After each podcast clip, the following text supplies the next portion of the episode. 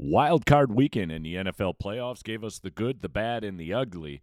And you need to start getting excited about college basketball here in the state of Wisconsin. All of that coming up on today's edition of the four one four Sports Podcast. Let's go. Oh!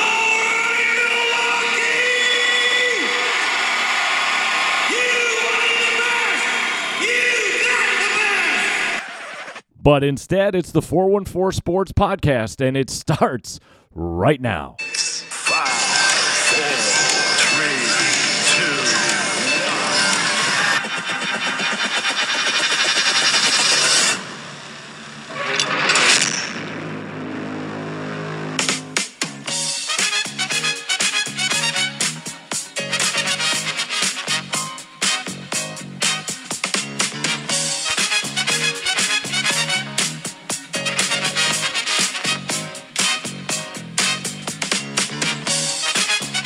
welcome in. It is the four one four Sports Podcast. I'm Don Wachillis. Thank you so much for joining us, whether you've done so on Google, Spotify, Apple, or any of the other five platforms we currently reside on. Glad to have you with us here on this Tuesday, the day following the Martin Luther King Junior holiday.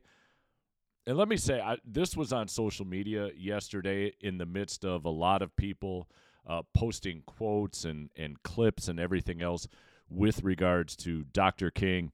And somebody late last night posted, I hope that everyone who has posted something on social media today follows it for the next three hundred sixty-four days. And I, I just thought that was so well put. As Doctor King, we celebrated uh, his, his life and what he's meant to this country.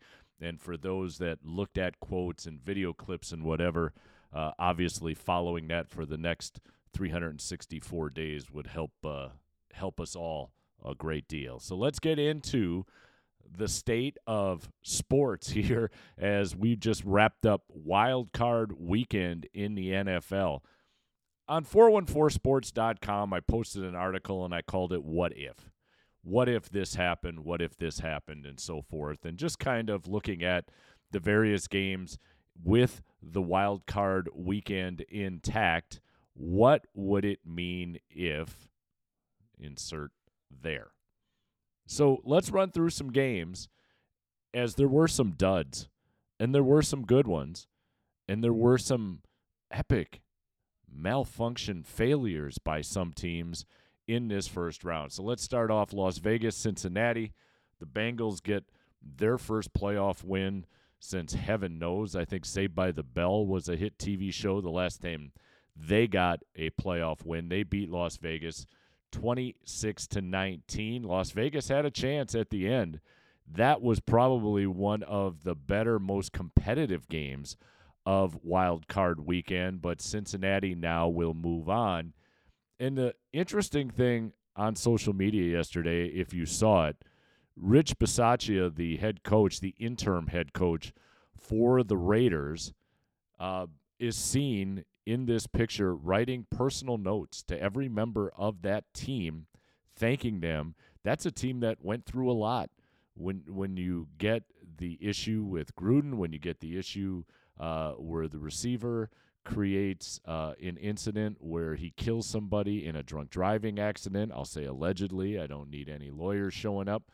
Um, to hold that team together, he and Derek Carr, the way they did, and to get that team into the playoffs and play as well as they did, that that was a miraculous, huge hurdle that the Raiders took. Now, the Raiders yesterday released Mike Mayock, the general manager. So you got to figure when a new general manager comes in, they will definitely be looking for a new head coach.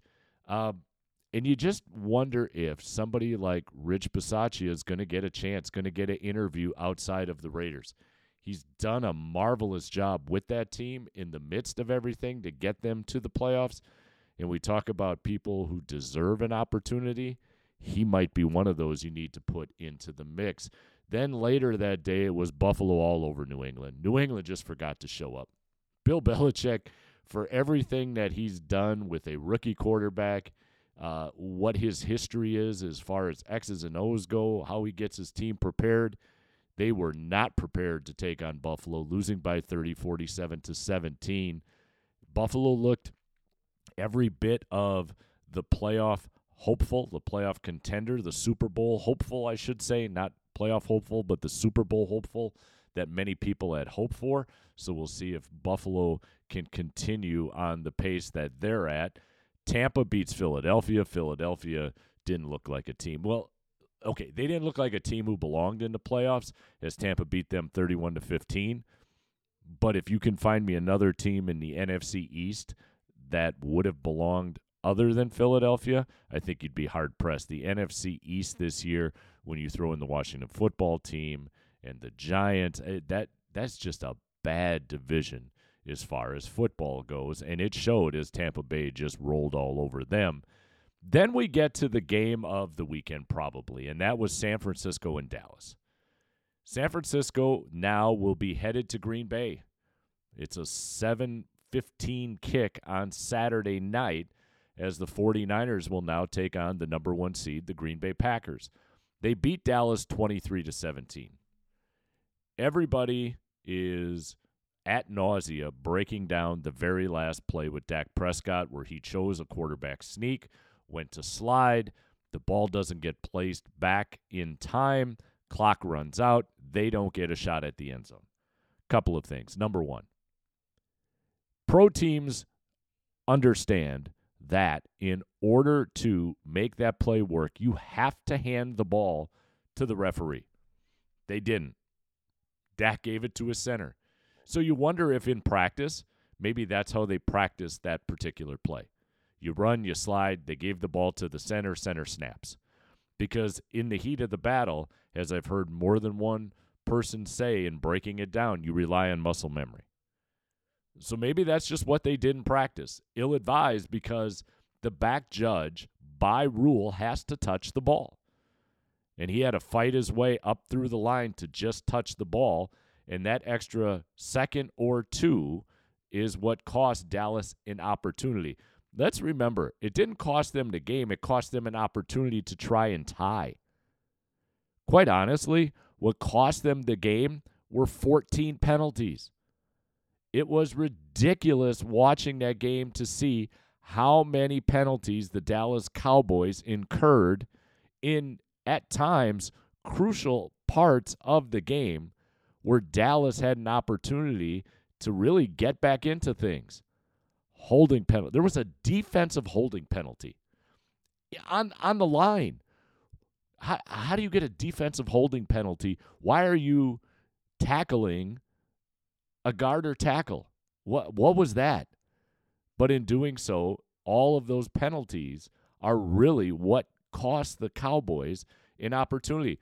The Cowboys ran a fake punt, and they did so successfully. And then it looked as if they tried to keep the punt team on the field, maybe to hold, which I, I don't necessarily understand because now it's first down, but maybe to hold the 49er defense intact, their punt return team intact. And then with about fifteen seconds, they suddenly run the offense on. Well, they ran the offense on and seemingly weren't sure what play to run because if you watch the replay, Dak Prescott is peering at the sideline, looking at the coach like, what are we, what are we running?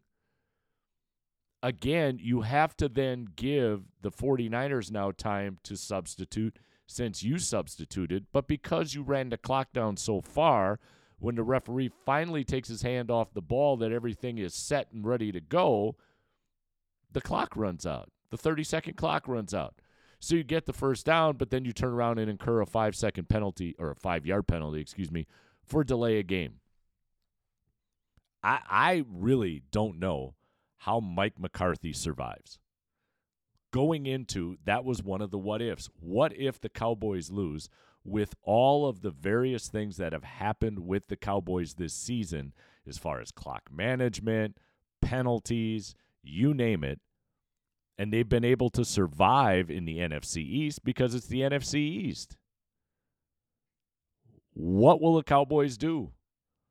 That team has got way, way, way too much talent to go out the way they did. Now, if they went out in a shootout, if it was one of those hard-fought tooth-and-nail games and you came up short, that's one thing.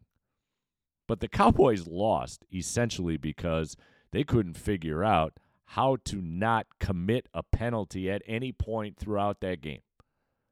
And for the 49ers to only win twenty-three to seventeen, you begin to scratch your head a little bit as well. The 49ers played exceptionally well in that opening quarter, and you thought the 49ers had the potential to run away with it. And I don't know if Dallas made some adjustments. I don't know if the 49ers changed their play calling because they got out in front and had a lead. But remember, the 49ers, what they did to the Rams in the final game of the regular season in order to get to the playoffs was come back from seventeen.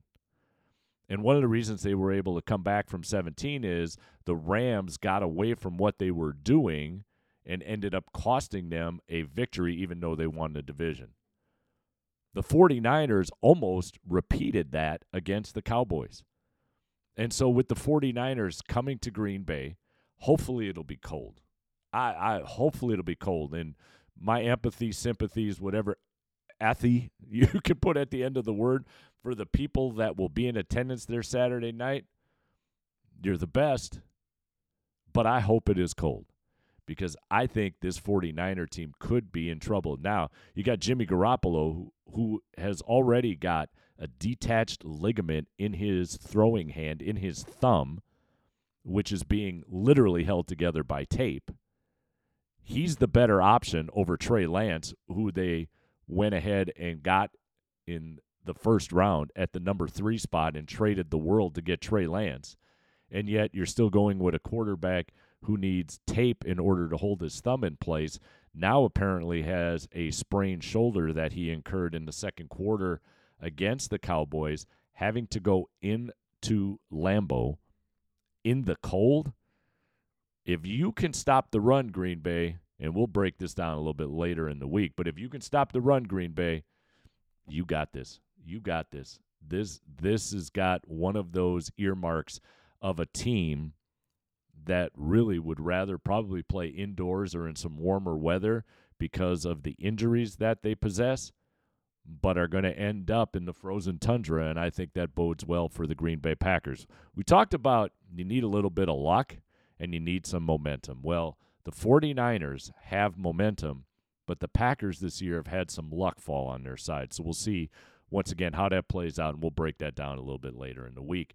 Kansas City steamrolls Pittsburgh forty-two to twenty-one as they'll advance. Why does Kansas City have to make every single play look like it came off of Madden? It they every single play looks like a video game play to me when I watch the Kansas City Chiefs. Every single play looks like, uh, we'll call it a trick play for lack of a better way of saying it, as opposed to just running at some point a bit of a conventional offense. That could be trouble for the Chiefs. The Chiefs are good. They look good, but they don't look like the team that steamrolled everybody a couple of years ago. So it'll be interesting to see as they move forward. And then the only other team that maybe helped the Cowboys cover up the angst of watching the 49er Cowboy game on Sunday was watching the Rams in Arizona last night as the Rams beat the Cardinals thirty-four to eleven. The Cardinals were terrible. That was that was just terrible. And everybody's getting excited over Matthew Stafford. Matthew Stafford went like thirteen to seventeen.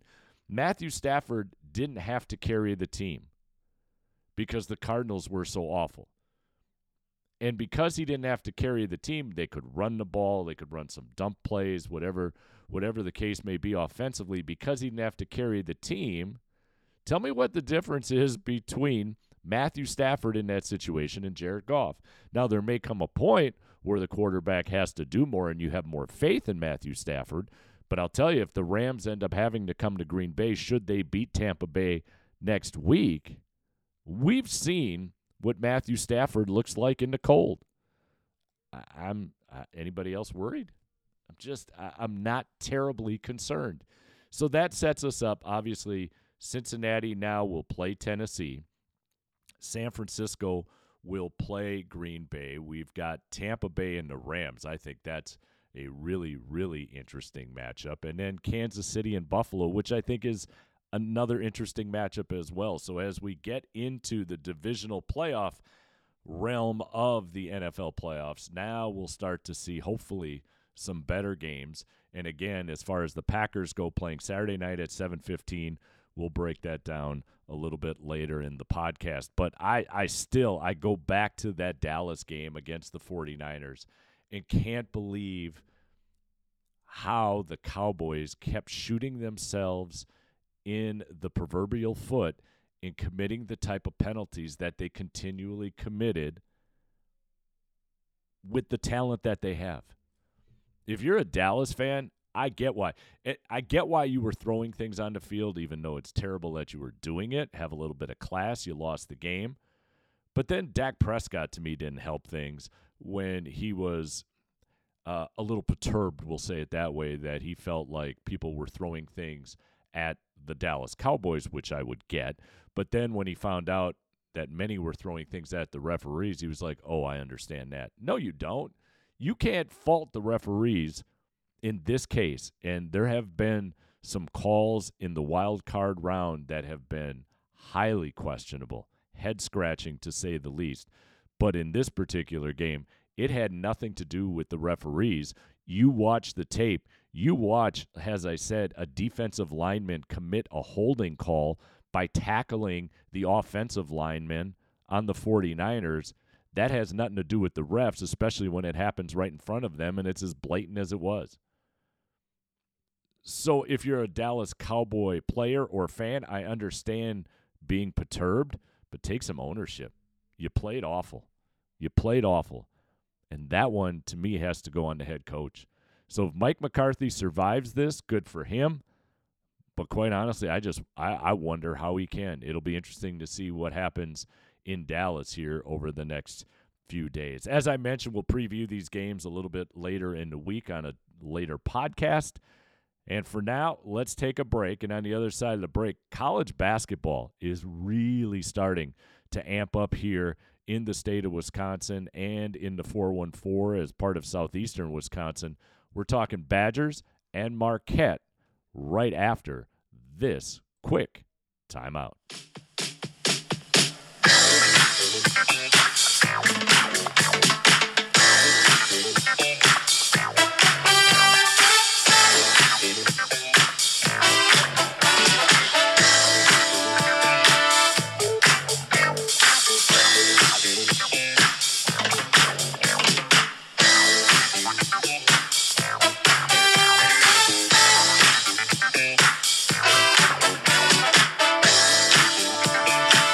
All right, welcome back. Let's get into some college basketball. Before we do that, here comes a shameless plug. Don't forget to check myself and the professor Dan Underberg out each and every Thursday from six to eight on twelve fifty a.m. The Fan here in Milwaukee as we do the college sports show with our producer Evan Heffelfinger, and we thank Waterstone Bank for their sponsorship of that, as we'll be talking a ton of college basketball coming up on Thursday. And if you miss anything there, make sure you head over to either twelve fifty the fan dot com, or you can get the show on the Odyssey app by downloading that app on your phone and then go ahead and checking things out. So let's talk some college basketball here, because it's been an amazing run right now for, A, the Wisconsin Badgers. Let's start there.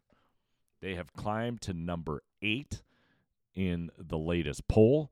This is a team that many thought might finish last in the Big Ten. And what do you say about Jonathan Davis?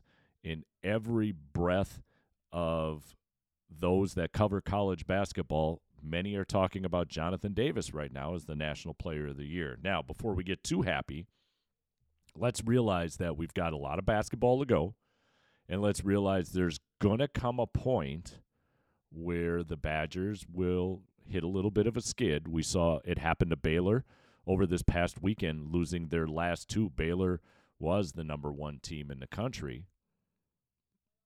So you got to figure at some point the Badgers will lose a couple. And as I said on the last podcast, the telltale sign will be What is the bounce back? How do they handle things? So Jonathan Davis last time out against Ohio State, not necessarily what we're used to seeing out of Jonathan Davis. A respectable game, but not necessarily the the domination, let's say it that way, the domination that we've seen in others. And yet now we're starting to see people like Brad Davison and Tyler Wahl step in to where Jonathan Davis, when he has an off night, being able to fill that void, and they ended up beating the number sixteen team in the country last week, Ohio State, seventy-eight to sixty-eight. Now, I had a chance to jump on uh, the morning show today with Bart Winkler on twelve fifty a.m., The Fan, on the Bart Winkler Morning Show. And one of the things I had said to Bart is, and I'll say it here, we have yet to see Wisconsin play a full forty minutes. Wisconsin has had lapses in conceivably, conceivably, excuse me, every single game they've played. We have yet to see them play a complete forty minutes. We've seen it with Marquette. We'll get to them in just a moment. But we haven't seen it with Wisconsin, which makes things for me even scarier on how good this Badger team can be. Now, tonight they'll take on Northwestern. It's an eight o'clock tip down in Evanston. And I'm keeping my fingers crossed because there is something about Evanston on the campus of Northwestern, whether we're talking football or basketball. They tend to provide a bit of an issue, we'll say it that way, for Badgers fans and players alike. And so this should be a win on paper, but you never count a Northwestern Wildcat team out, especially when they're playing Wisconsin. Then the marquee matchup of this week will take place on Friday as Michigan State will roll into the Kohl Center, ranked number fourteen. So when we get to Friday, we're going to get a top twenty-five matchup, an eight fourteen matchup, and we'll see how the Badgers take care of business there. Again, it's so nice to see this Badger team now becoming more cohesive, finding some comfortability with one another on the floor, to see Tyler Wahl stepping his game up, Brad Davison now looking more like Brad Davison almost in his freshman year with experience as far as handling the ball. Brad Davison's shooting percentage has gone down after his freshman year, seemingly every year within a couple of percentage points, but it's noticeable at the end of games when his offensive production hasn't necessarily always been there. This year now it's starting to rev up a little bit, so we're seeing Brad Davison obviously joining Jonathan Davis, and now we're getting Tyler Wahl, who's playing much better. So that should help the Badgers here down the stretch. We're looking at a team that mo- about a month ago I said if they make the Sweet sixteen, that would be a huge success. This is a team that could, depending on the draw, with a little bit of luck, you could see this Badger team back in the Final Four if things progress, continue, and we avoid the injury bug um, and the illness bug moving forward. And when we talk about the Marquette Golden Eagles, another big win at Fiserv Forum as they beat Seton Hall seventy-three to seventy-two. Seton Hall ranked in the top twenty-five going into that game. And when I say the Badgers haven't played a complete forty, we've seen it once with the Golden Eagles, and that was against Providence. They manhandled Providence for forty minutes. They beat them eighty-eight to fifty-six to really start this four-game winning streak. But Marquette against Seton Hall had that lapse as well. They were able to hang on. And now they run this gauntlet. And like I said last week, if they could win two of this next, what, seven games, five games? I think it's seven. That would be a huge milestone. And they got the first one against Seton Hall. Now they have to go to Villanova. Then they're at home against Xavier. Then they have to go on the road against Seton Hall, on the road against Providence, and then back home against Villanova before taking on a UConn team on the road that is always tough as nails. So out of that stretch, you pick the one where you think they're going to take away a victory. because they could conceivably lose each and every game. I don't think they could conceivably win each and every game. But if they could get one or two in that stretch, they are seriously making a case for an N C double A at-large bid when we get to tournament time without even having to worry about winning the Big East. The last few years, under Coach Wojciechowski, under Coach Wojo, it was all about down the stretch, you're going to have to win the Big East if we're thinking about getting in. They get one or two of these once again in addition to their win against Seton Hall. This is a team that is making a case from a resume standpoint about making it into the N C double A tournament. So you add Seton Hall. Obviously, we talked about them beating Providence earlier in the year. You beat a decent Kansas State team. And then way back when, let's not forget, they beat Illinois, who was ranked number ten at the time. They got a win against Ole Miss. They got a win against West Virginia, some schools that have and are considered to be in that quad one when you start evaluating the at-large bursts and, and wins that you got. Yeah, it was important that you beat a team like New Hampshire, but when you've got teams like Illinois and West Virginia and Providence and Seton Hall on your resume, that just bodes well when it comes time for March. And then it'll be interesting to see if Wisconsin and Marquette make it, and the Fiserv Forum hosting the first round of the N C double A tournament this year, will one of those teams, in essence, get to play at home? All going to be fun as we make our way through the rest of January and in through February in, in looking at what will take place here in the state of Wisconsin regarding Division I basketball. Before we close out, I want to give a shout-out to Wisconsin Lutheran College, the women's program. Little old Wisconsin Lutheran College sitting over there in Tosa. They've got, on the women's side of things, at the Division three level, the number twenty-three ranked team in the country. So joining the likes of Whitewater and some other outstanding wing, women's programs, excuse me, at the Division three level within the W I A C, Wisconsin Lutheran College now at number twenty-three in the country when it comes to Division three women's basketball. So congratulations to them, and that'll do it for us. I'm Don Wachillis. Thanks for logging in and joining us. Don't forget to hit the like, subscribe button wherever it pops up on your phone or your computer. We would definitely appreciate it. This has been the four one four Sports Podcast. We'll see you in a couple of days, and then we'll begin breaking down the divisional playoffs of the N F L. Take care.